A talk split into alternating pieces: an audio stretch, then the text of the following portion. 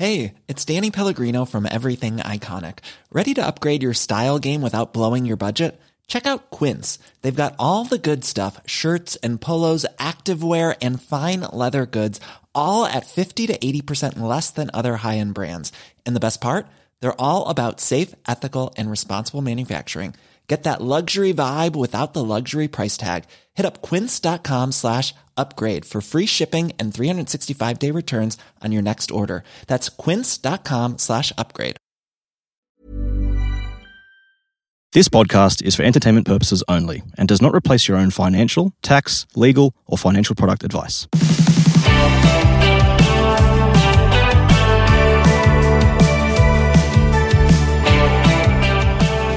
Welcome to My Millennial Money. My name's Shelley Johnson. I'm the new host of My Millennial Money. You've taken over. I have taken over, John.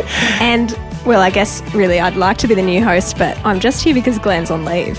Oh, well, you're too busy to be able to take over fully, though, aren't you? Let's yeah, be honest. Yeah. And I think, you know, we'll see how this one goes. He, he might end up, you know, needing to step aside. Uh, well, the, let, let the consumers uh, vote, shall we? but it's great to have you on here, to be honest. Thank you.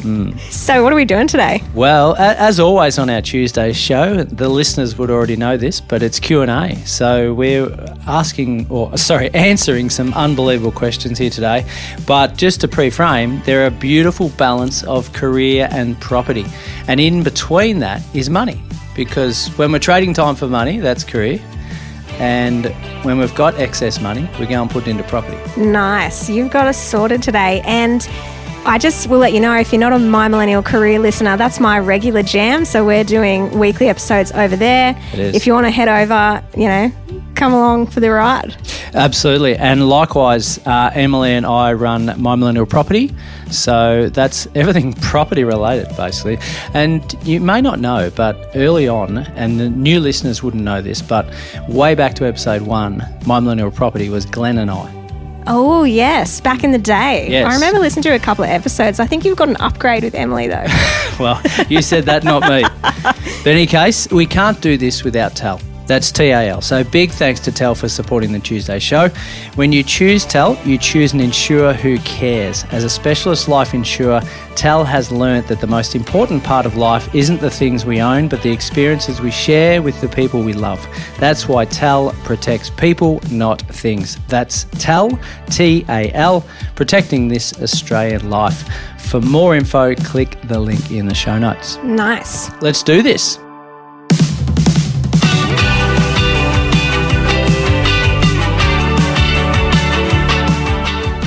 So, Shell, this first one's for you. Nathan Capuano says, How do you deal with high turnover rates within teams?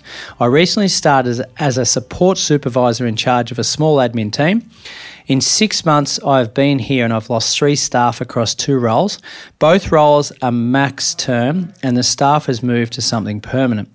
My work is now advertising to fill three roles in the team as we're expanding, but the hiring process is long and it's just me left. I feel like I've lost six months worth of progress and I'm back to where I started. Have you ever been through something similar? And how did you overcome it?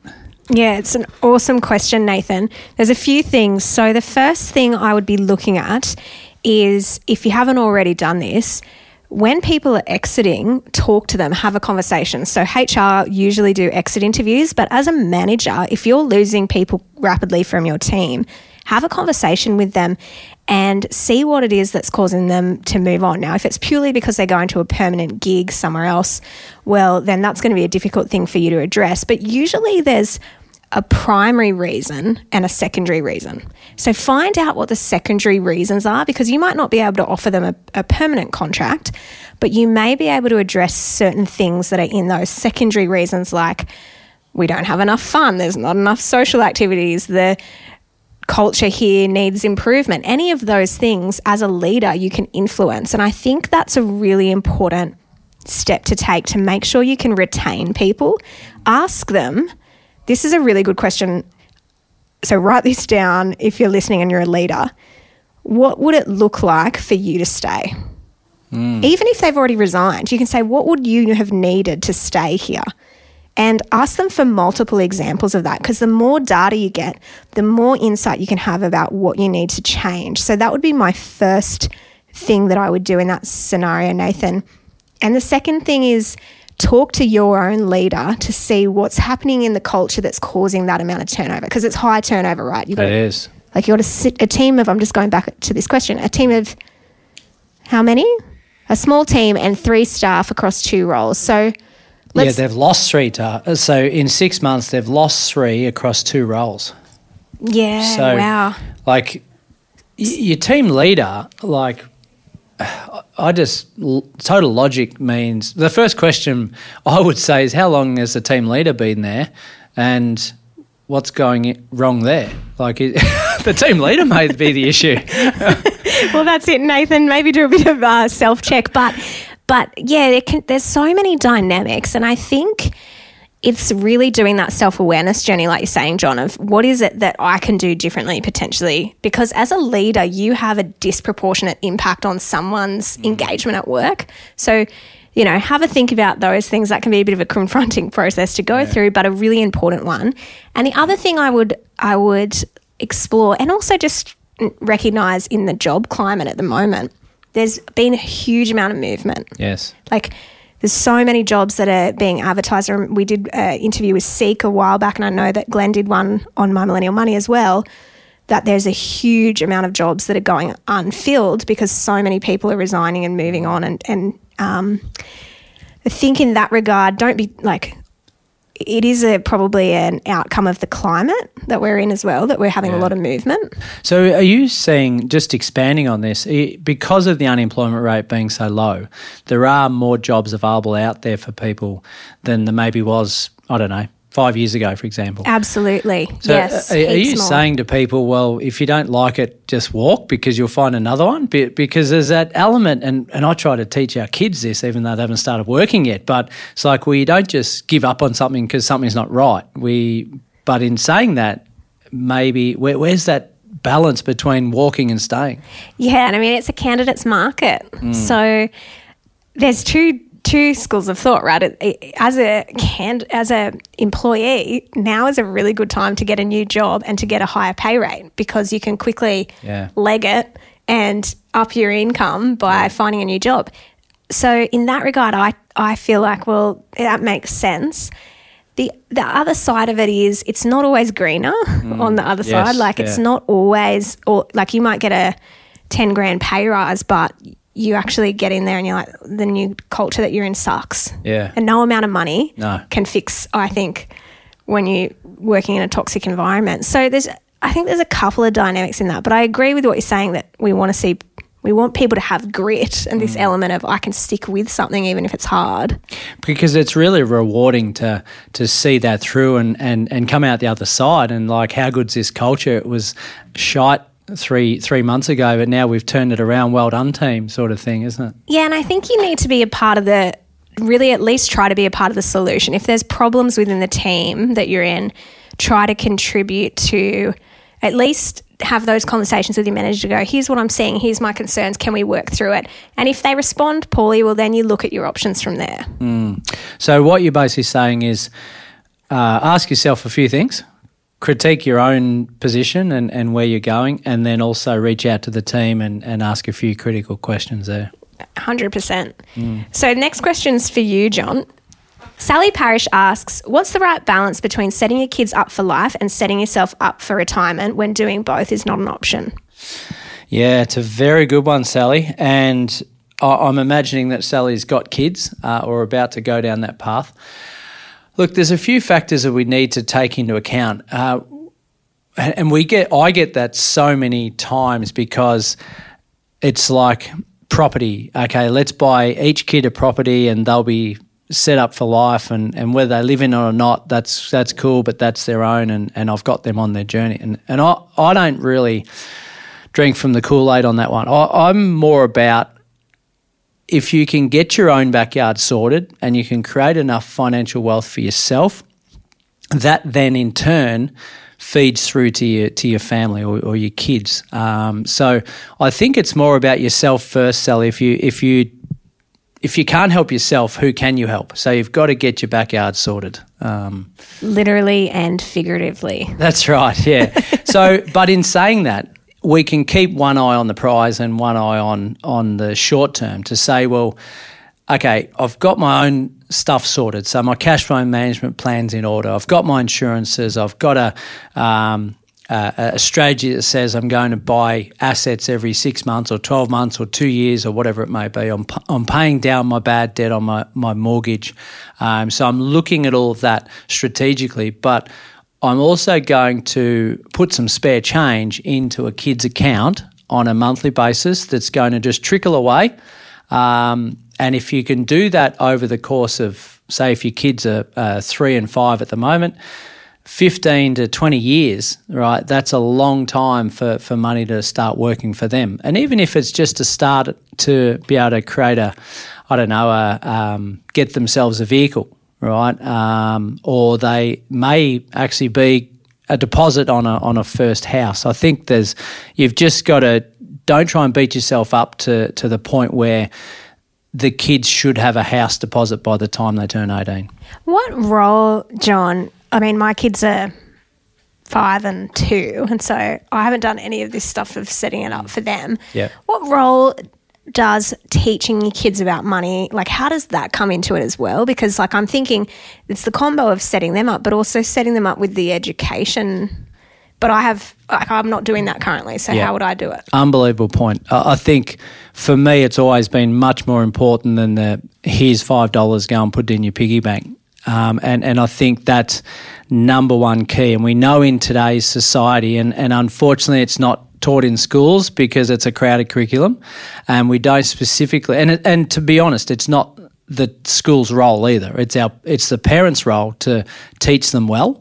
And coming back to the whole backyard, we've we've got to show them by leading by example from a cash flow management perspective, but totally uh, explaining and start talking and, and putting money back on the table um, from the point of view of discussion. So around the dinner table, we're actually talking about uh, what mum and dad did at work today or, or what mum did and, and not necessarily how much we earned, but just having some conversations around that, uh, trading our time for money and and um, how much something might cost and how lo- how long that might take to earn. And that's a really good one that I'm having a discussion with my nine year old at the moment because he doesn't quite get it, right? He's he's just thinks it grows on trees, right?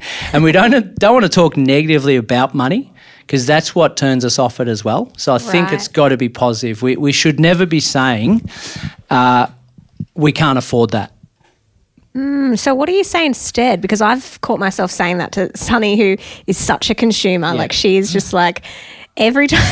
I'm sure all the parents can relate, right? You go to the shops and your kid's like, "I want this and I Yeah. want this," and I'm like, "You are the biggest mm. consumer, like your mum, obviously, Yeah. who loves to buy a lot of crap." Like, Yeah. so what? What? How do mm. you? Redirect a conversation to Yeah. say instead of saying we can't afford that what what do you say Yeah, I, I think I think it's exp- explaining to them, and there's no right um, way to, to explain it. You know your own kid's personality, but it's it's saying, well, we've got a portion of money this week, and we're not putting it towards that this week. Uh, but that might be something we can um, keep an eye on down the track, and that may be something we can work towards, and we'll we'll uh, we'll get a plan happening if you really think that's important to you. and in like two weeks they've forgotten about it and you don't need to worry Yeah, or probably the next hour, right? well, that's totally true. Yeah. But I love that because I guess that's talking about priorities Mm. with your your kids. But I think back to Sally's question and and think what what she's weighing up is two priorities and they feel competing setting your kids up for life and your own retirement and so i love what you're saying john of you know you've got to get your priority that you need you need to be set up to to like survive and thrive in retirement Yes. and that's kind of that priority and then the kids side of it is having that education around it having conversations so i love that advice Yeah, but yeah, if you've got some, and it might be just fifty dollars a week, or twenty dollars a week, or five dollars a week, but um, set up your kids' account and and have an auto debit into that. Set and forget. You you won't miss it, and that gives you a sense of satisfaction that you're doing your bit. Awesome All right, one back for you, Shell. Uh, Shannon Barnes says the trade off between having a good job that requires you to live in an expensive city, therefore saving no money, but is good for networking and moving up in your career, or living in a smaller town where rent is cheaper but the job market sucks? Yeah, I mean, this is an interesting question because it's funny, I haven't seen a lot of these questions come up as much lately because there is so much movement towards remote work. So I don't feel that this, I reckon we could shift this question slightly, Shannon. So I don't think location matters nearly as much as it, it well, it definitely doesn't matter nearly as much as it did three years ago, mm-hmm. pre COVID. Yes. So, my take is that you can live wherever you want and get a decent paying job. It might not be as, as high as your current job if you're living in a capital city, but most places now, especially larger organizations, are open to having fully remote a fully remote workforce and, mm. and working wherever. And so I would be inclined to look at that and go, well, a, where do I want to be living for my lifestyle? Like, yeah. and I know I want your input on that because I know you'll have a great take on that, John. But I also want to be looking at, I don't think it's either or. I don't think it's either I live in a small town and I don't have a decent salary or decent job opportunities because yeah. that's just not the case anymore. Yeah, that's that's really important. The landscape's changed, hasn't it? The way we we do work and with the way we treat our our staff to say, well, yeah, you can work a three day week, or you can come into the office one or two days, or you can you can do it remotely, whatever. Um, it feels as though Shannon is what wants to climb the ladder in the career that Shannon's in. So, yeah, it it there's a bit of there's a bit of ego to play there, isn't there? And and like it's good ego. Like yeah. it's not, not ego or drive or ambition. It could be any of those things. Like yeah, and proximity to people, like actually being in an environment where you have those networking events, and you've got mm. that f- ability to physically show up and meet people. That is totally va- so valuable. Absolutely. I just, I, I just don't know that if we come back to the question, I, I can see that Shannon's wrestling this trade off call, and I think there's more options than just the two. Yeah. So you go, John. I, I was just going to say, what what's the highest priority? Like, is it is it career or is it having the ability to uh, have that country lifestyle and and bring your kids up in that sort of area? Because and, and we wrestle with that all the time because I grew up in country Victoria where it's pretty cheap to live. Like uh, and we go back there. It's like, oh, how good's this? Like you, you could uh, almost retire, sort of thing, and and do whatever you wanted. Um, but there's that city element or or more expensive element in the city that Shannon's referring to to say, well, that's the trade off is that you, it's cost you more to live in that area. We might not be financially as as comfortable, but I get to move myself up the up the ladder in terms of the career. What's yeah, important? and so the income earning potential is higher in a shorter space of time. So right mm. now, Shannon, if you decide, well, my lifestyle, I want to be in the city because I like it here, and right now I'm not saving much, mm. but the opportunity for you to increase your income pot- earning potential in, say, let's say you're in Sydney and mm. or you're in Melbourne will probably happen more quickly than if you are in that fully remote working from a small town, like yeah. where you're not as um, exposed to as many opportunities. Yeah, I'd love to know what Shannon does. I know. Well, maybe Shannon, you can send in your info or hit us up on Facebook community and tell mm. us, give us a bit more info. Yeah, because job market sucks. I, I, I can see that that can be the case in a lot of rural areas, but in others, as you said, like the dynamics of how we work has changed so much. Absolutely. All right, three hard hitting questions. They've been unreal. Uh, we're going to take a break and then we'll come right back. If you're after personal financial advice, don't get it from a podcast. If you would like help based on your own personal situation, head over to sortyourmoneyout.com, click Get Help, and we'd be happy to introduce you to one of our trusted advisors. Our panel of advisors, mortgage brokers, and accountants work with clients all over Australia so they can connect with you wherever you are. That's sortyourmoneyout.com and click Get Help. There's never been a faster or easier way to start your weight loss journey than with PlushCare. PlushCare accepts most insurance plans and gives you online access to board-certified physicians who can prescribe FDA-approved weight loss medications like Wegovy and Zepbound for those who qualify. Take charge of your health and speak with a board-certified physician about a weight loss plan that's right for you. Get started today at plushcare.com slash weight loss. That's plushcare.com slash weight loss. plushcare.com slash weight loss. Hiring for your small business? If you're not looking for professionals on LinkedIn, you're looking in the wrong place. That's like looking for your car keys in a fish tank. LinkedIn helps you hire professionals you can't find anywhere else, even those who aren't actively searching for a new job but might be open to the perfect role. In a given month, over 70% of LinkedIn users don't even visit other leading job sites. So start looking in the right place. With LinkedIn, you can hire professionals like a professional. Post your free job on linkedin.com slash people today. So before we get back into it, I just want to plug something that you do because I've been really meaning to book this for a long time. You do a property clarity call, John. I do. yes. I really need your advice in my life. so if I want to book a property clarity call, which I do, Mm-hmm. how do I go about it? Well, now that you've mentioned it, you can probably go to the show notes. I'm sure Rachel will put those in. um, but then, yeah, you can just go to our website, solvairwealth.com.au, and uh, and it'll be there front and centre to book book in. And what do you do in those calls actually? So you'll fill out a pre-clarity call form. So I'll get a, a brief on your whole life before we I'm sure you can look forward to the drama of my life. be as elaborate as you need to. and then as soon as we hit the button, uh, you've locked your time away. Then we'll um, we'll thrash that out and and just overcoming. Sometimes it's short. Short-term roadblocks. Sometimes it's more. I can't see the the trees for the bushes or whatever they say. Longer-term planning. Okay, these are steps. Let's um, let's map a plan out.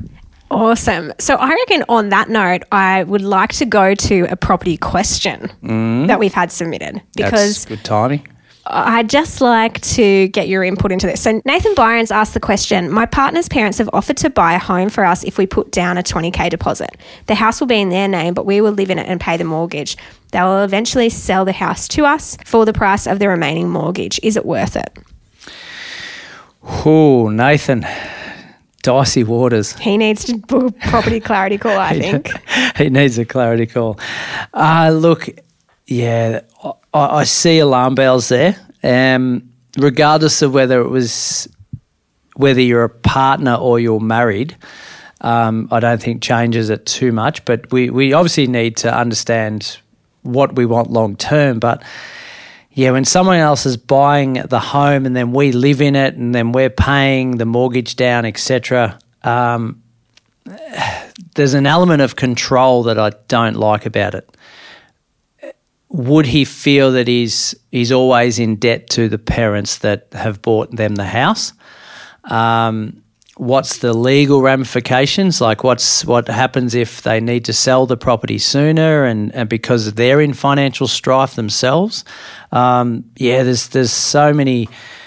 There's more negatives there than positives. They can get themselves a house with twenty grand, fantastic. Uh, that, and that's the lucrative part of it. It's like, okay, got, we can get ourselves a house. All we need to do is hand over our 20 and then we've got ourselves a house. However, it's not in their name. Uh, is it? The No, house- it's not. It's in the parents' name. Yeah, so it's not in Nathan and the partner's name. So that's a risk to them. And the whole want to sell the house to us for the price of the remaining mortgage. Um, yeah, it's, it's, it's too many grey areas for me. Too many unknowns. There are some unknowns. And look, I, I would, yeah, if you want to go down that path, I would get the parents or the partner's parents to put a proposal together with fine print all over it to say, well, what are the scenarios? What happens if this happens? What happens if you need to sell the home? Where does that leave us? Like, Yeah, because I think about this of if we look at the, there's obviously some big positives if you're able to kind of if there's that really high trust in the family dynamic and they're really financially set up like i'm thinking about if the partic- if their parents are really financially secure and it's very unlikely that something would happen.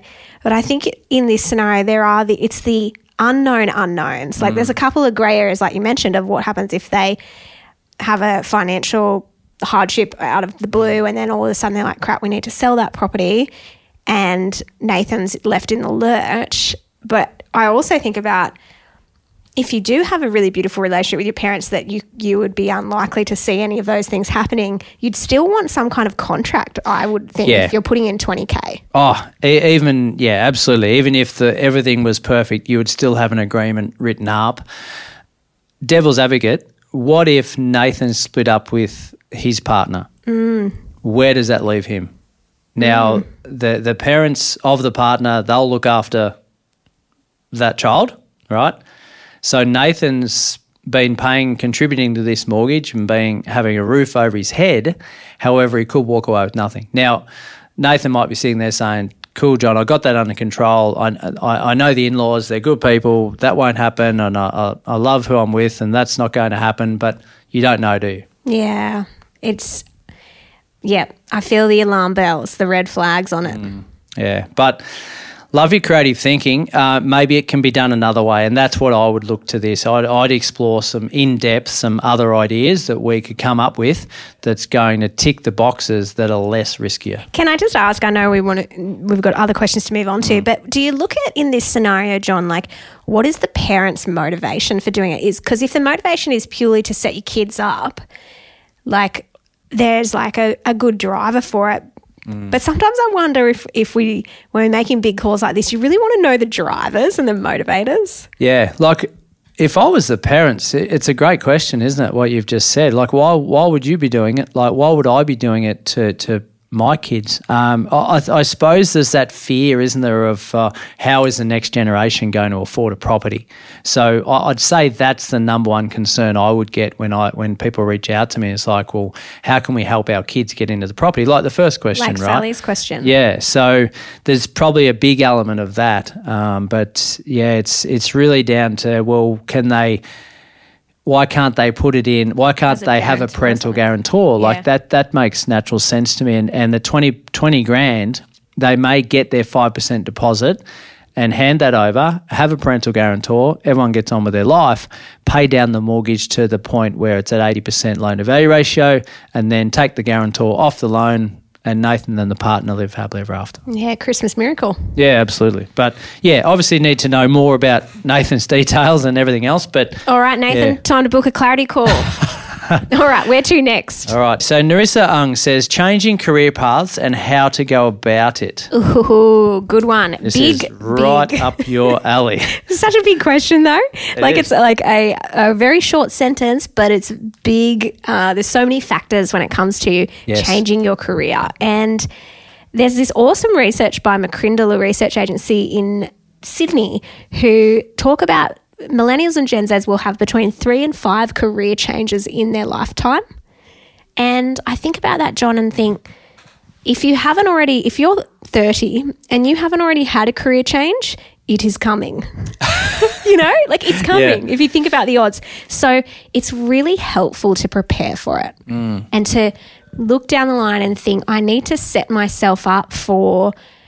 Even if I don't know what my next move is, that I'm going to get to a point in my current career where I get sick of it or I'm bored and I need a new opportunity.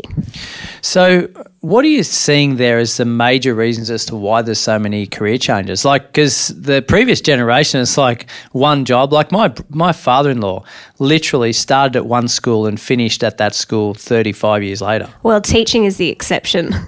teaching is No, the the exception. teachers are getting out altogether, aren't they? that's right. But up until now, teaching has been a career for life compared to a lot of other industries. Right, But okay. I get what teachers, the burnout rate right now is so high. Yes. It's a full on gig. And you know what? Just while we're on this, it really irritates me when I hear people who don't work in teaching say, "Oh, teachers have it so easy; they get heaps of holidays." I'm like, you have no concept of what teaching is like. Like, it's a full-on gig. Yeah. So, if you're a teacher, we love you. You are amazing, and we just want to say thank you for all you do. Yeah, shout out to National Teachers Day, whenever it is. Oh, so sorry. That was an aside, but an a bit important a, one. Bit of a rant. It's turned into my millennial rant here today Shell. So- I love teachers, and uh, they do an amazing, They do. amazing job. Yeah. So changing the career path. What what are we doing? yeah, so How do we go about it? What's the steps? What what are our top three? Okay, so the first thing we need to do, Narissa, is diagnose the problem. So, one of the things that I think people do, John, when we have this career crisis, so where all of a sudden we've been, you know, in nursing, let's say for 10 years, and we're like, oh, I'm over it. And then we go to this like career wheel of fortune where we just spin the wheel and we go, Larry Emdur. Yeah. is that who the host was? Yeah, used to be. I think I would have been like eight years old. Yeah, showing my age. Yeah, yeah.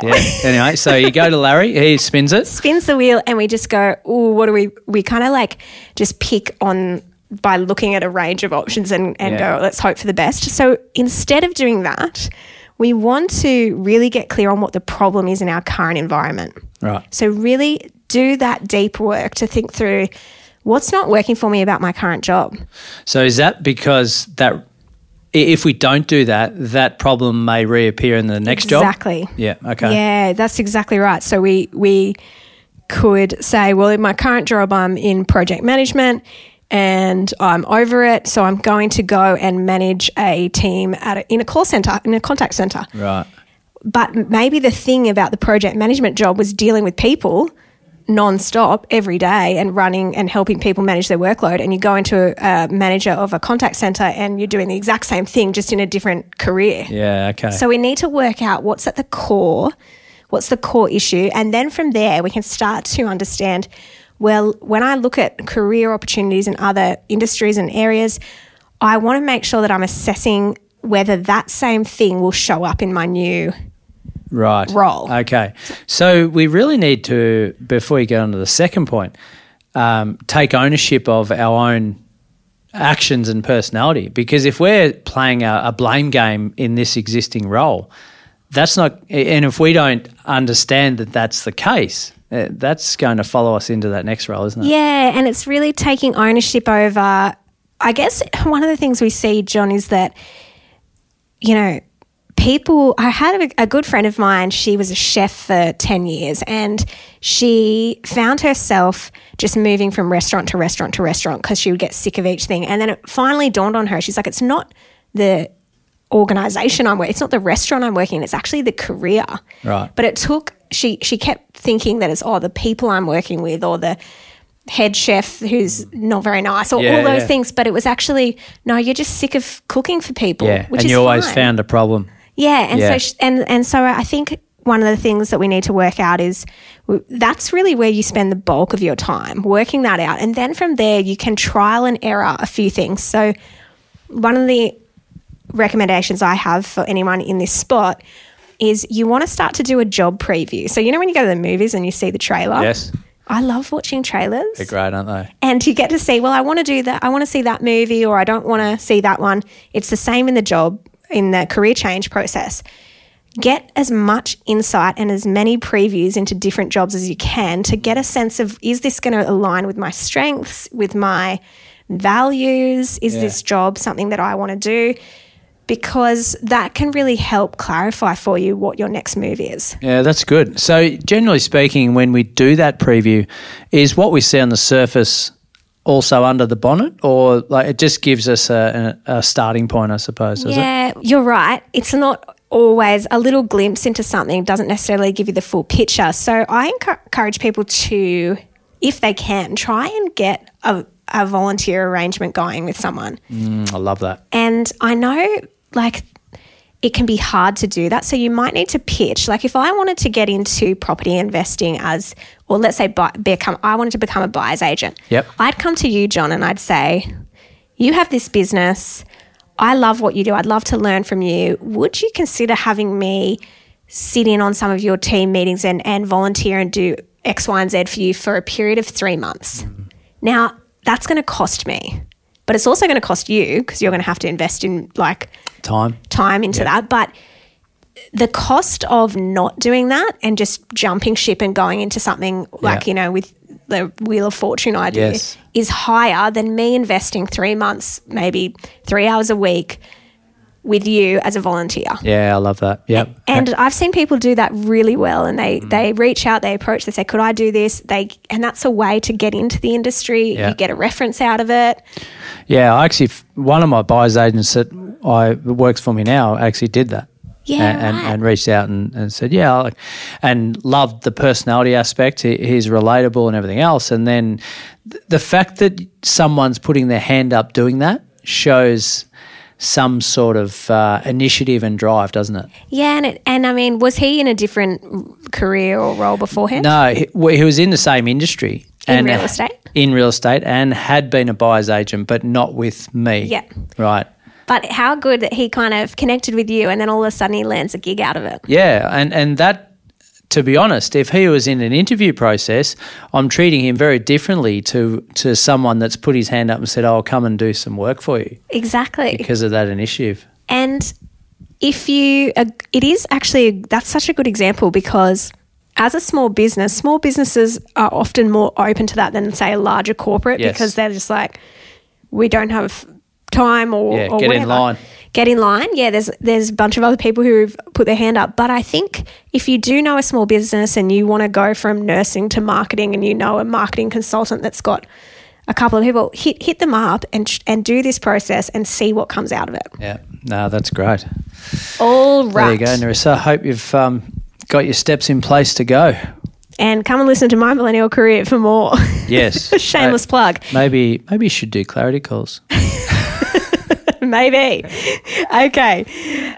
All right. This is an anonymous question, John, and this person has just moved from Newcastle to Sydney. So let me read it out. I'm originally from Newcastle, and the lifestyle and cost of living are so much more reasonable. We're starting our family now, and we're realizing we need more space, which comes at a premium price in Sydney. I don't love the idea of paying $1 million plus for an apartment in a suburb I'm not excited about living in.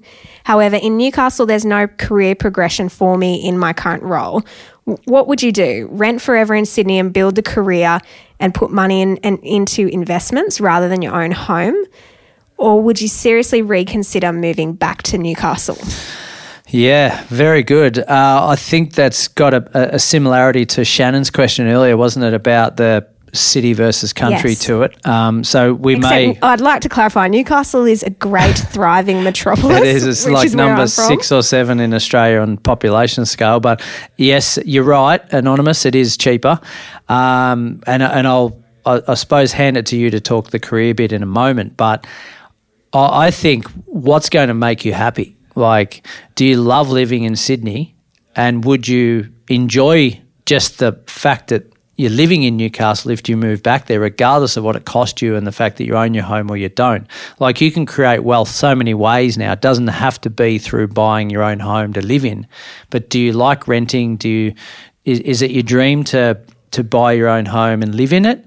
And if if that's the case, then get yourself back to Newcastle. I I mean, the whole no career progression in Newcastle, I- actually find that hard to believe. Um, and I'm not saying you're wrong, Anonymous, but like it's two hours up the road and it's got arguably a quarter of a million people just in the immediate area. There's probably, like, I just would find that hard to. I would say, well, I can't find what I want in Newcastle. And both the career podcast hosts are from Newcastle, and we would argue there's lots and lots of opportunity in Newcastle. So Yeah. So maybe because it, anonymous is anon- anonymous, I'm going to say, I'm going to say, take your blinkers off and, and actually go and scope the joint out because I think.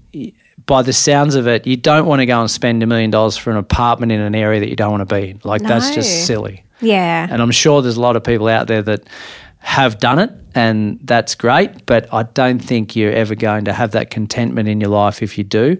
Um, just to say that I live and work in Sydney and the whole pro- career progression, and, and I can say this because I'm in my 40s and whatever, but yes, it like it's great to be able to do that, but what's really important to you in life? Like, what are your values? Is it is it your family? Is it your hobbies? Is it is it uh, going for walks on the beaches? Like, what do you actually value and appreciate? it's a really good point, John. One of the things I've been talking to a lot of clients about lately has been this idea of your career needs to serve you. You don't serve it. Yeah, if you're a slave to your career and feel like I have to stay here for the career progression because I have to tick this certain box because, well, I need to climb this ladder, I just think that's a really not a great way to live. No, and and who wants you to climb that ladder? Is it you, or is it your parents, or is it have you got colleagues that are doing the same thing, and it's just a grind? Like a, it's uh, That's such, you know what? There's something you said at an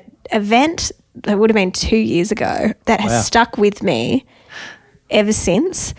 You said in response to someone's question, where is that pressure coming from?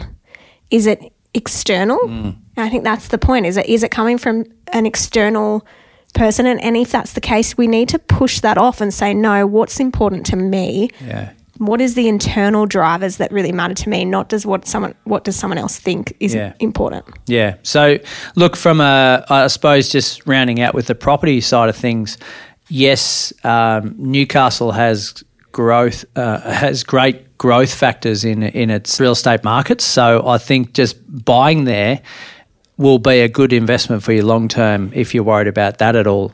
Uh, and you're going to get a lot more bang for your buck if you do move there. So, look, if that was your hometown and you want to go back there, but you don't think uh, you can get the, the career you want, I'd argue otherwise and um, and move on. awesome all right this is from caro they're asking what's the best way to choose a bank what metrics are important Right. So, choosing a bank. I think when I last checked, there was 87 lenders in Australia. Wow. So, with that many in mind, and so many different, with Different. with that with that in mind, having so many lenders and so many different products within those lending institutions, you've got to see a mortgage broker, right? That's an absolute no brainer.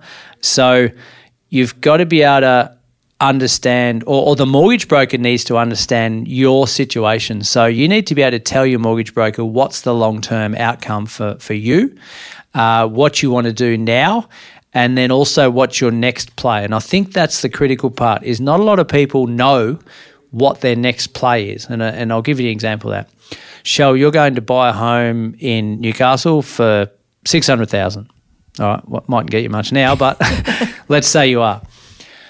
You're probably thinking about that 600k property only. Right, we're just going to get that done because that's my number one goal right now, and I've been saving up for the last 12 months to do that. But I'm asking you to say, well, what's happening after that? What's my next wealth creation um, target? Okay, is that is that buying an investment property? Is that upgrading your family home at some stage? Is this 600k purchase going to be long term or short term? Um, or is it an investment property? You're going to live in it, etc., cetera, et cetera. So starting to think three to five, six years as opposed to just that short term. And only you can, uh, the, the mortgage broker can't read your mind on that. So you need to be having those conversations with the broker. Um, and then they can look at your industry, your um, salary, your expenses in your life, and then steer you towards the best lender that's going to best suit your situation. Yeah, I love that about the long term strategy. I haven't thought about that. Like, of it's not just your immediate purchase. Because, I mean, when you're buying a home and you're like already stressed to the max about this Yeah. huge purchase Yeah. you're making, um, or at least that's how I would, how I feel. Um, then last thing on my mind is well, what comes next? Because I'm like, I just need to get this Get it thing done. over the line. But Yeah. I think having a broker to give you that advice is so helpful. So I'm really glad you said that because I need to make sure that I'm doing that. The other thing I want to know, just as out Hmm. of curiosity for my own personal benefit, Yes. um, for me, I've got my you know, personal banking, my mortgage, and then I've also got my own business and my husband's business as well, all wrapped up in the one bank. Is that Yes. like, you know, do you have any thoughts on that? Look, other than the fact that that, that bank has control over your life, well, they do, right? absolutely, uh, they may be just the best product for you at the time. But in saying that, you, you want to get your loan to value ratios under check, uh, in check. So you want to be 80% as a maximum um, at all times, right? Net, sorry, not at all times. You, if you go in at 90 or 95, you want to get it back up to 80 as quickly as possible by paying it down or, or the growth of the properties. Um, but I would just do a health check on that every 12 months with your mortgage broker and say, look, are these loans still appropriate for us at the time with this particular lender? Uh, because your what what's changing all the time, and we did a, an episode with Rachel Glen and I a few weeks ago with um, from Sphere Home Loans, is in uh, what, what the policies that the banks are giving us at the minute changing all the time. An example of that is. Uh, there's a lot of occupations out there that will, will lend you with no lender's mortgage insurance because you're a physio or a fireman or a police or, or whatever it might be. I'm just using a couple of examples there. I don't know if it's true or not, but so check your industry with a mortgage broker and say, do I qualify for anything? I've got a degree. Do I qualify for anything? So asking good questions of the mortgage broker is really critical as well. And I just took some notes to remind myself that I need to do a health check on my banking. So thank you. Yeah, no worries. Yeah. Um, but the, the whole business versus personal, if you're with the same lender for that, that can be quite convenient, can't it? Yeah. Right. Uh, as long as there's no cross securitization of loans associated with that. Yes. I would never want someone to buy their business using their house that, that they live in as collateral. Is that what you mean by securitization? Because Correct. Yeah. I'm glad. Thanks for that definition. I'm like, No securitization. Yeah. All right. Well, I think that's really helpful around the banking. I'm going to go away and do some work on mine, actually. Yeah, do that. Um, and Caro, if you don't want to use a mortgage broker, you've really you've got to do the hard yards and and go and inquire with as many banks as you physically can, but don't put applications in because that's going to come up on your credit check. Oh, good to know. Yeah, so do your homework. Well, we've covered a lot of ground, John. We have. We've talked a lot of career, a lot of property, and everything in between. So, do you reckon, um, you know, I might get a permanent seat on this gig and and our other mate will retire? I think you'll get a call up. I don't think you'd be too disappointed with that, to be honest. I think he'd be pretty impressed. Yeah. Should go and leave more often.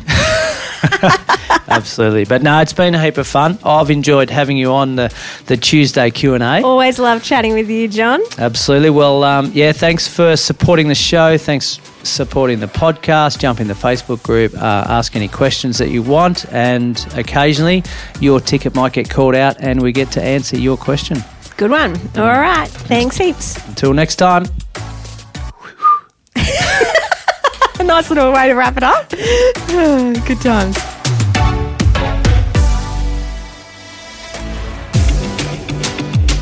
We acknowledge the Awabakal people, traditional custodians of the land on which our studio sits, and pay respects to their elders, past, present, and emerging. We extend that respect to Aboriginal and Torres Strait Islander peoples who may listen to our podcast. My Millennial Money supports a variety of charities, and we encourage you to consider giving as part of your overall financial strategy. If you would like some giving options, or if you're unsure about which charity you can support, head to mymillennial.money forward slash charities for more info. This podcast is for education and entertainment purposes. Any advice is general financial advice only, which does not take into account your objectives, financial situation, or needs. Because of that, you should consider if the advice is appropriate to you and your needs before acting on the information. If you do choose to buy a financial product, read the product disclosure statement, target market determination, and obtain appropriate financial advice tailored to your needs. SYMO Interactive Proprietary Limited, the publisher of the podcast, and Glen James are authorized representatives of Money Sherpa Proprietary Limited, which holds financial services license 451289.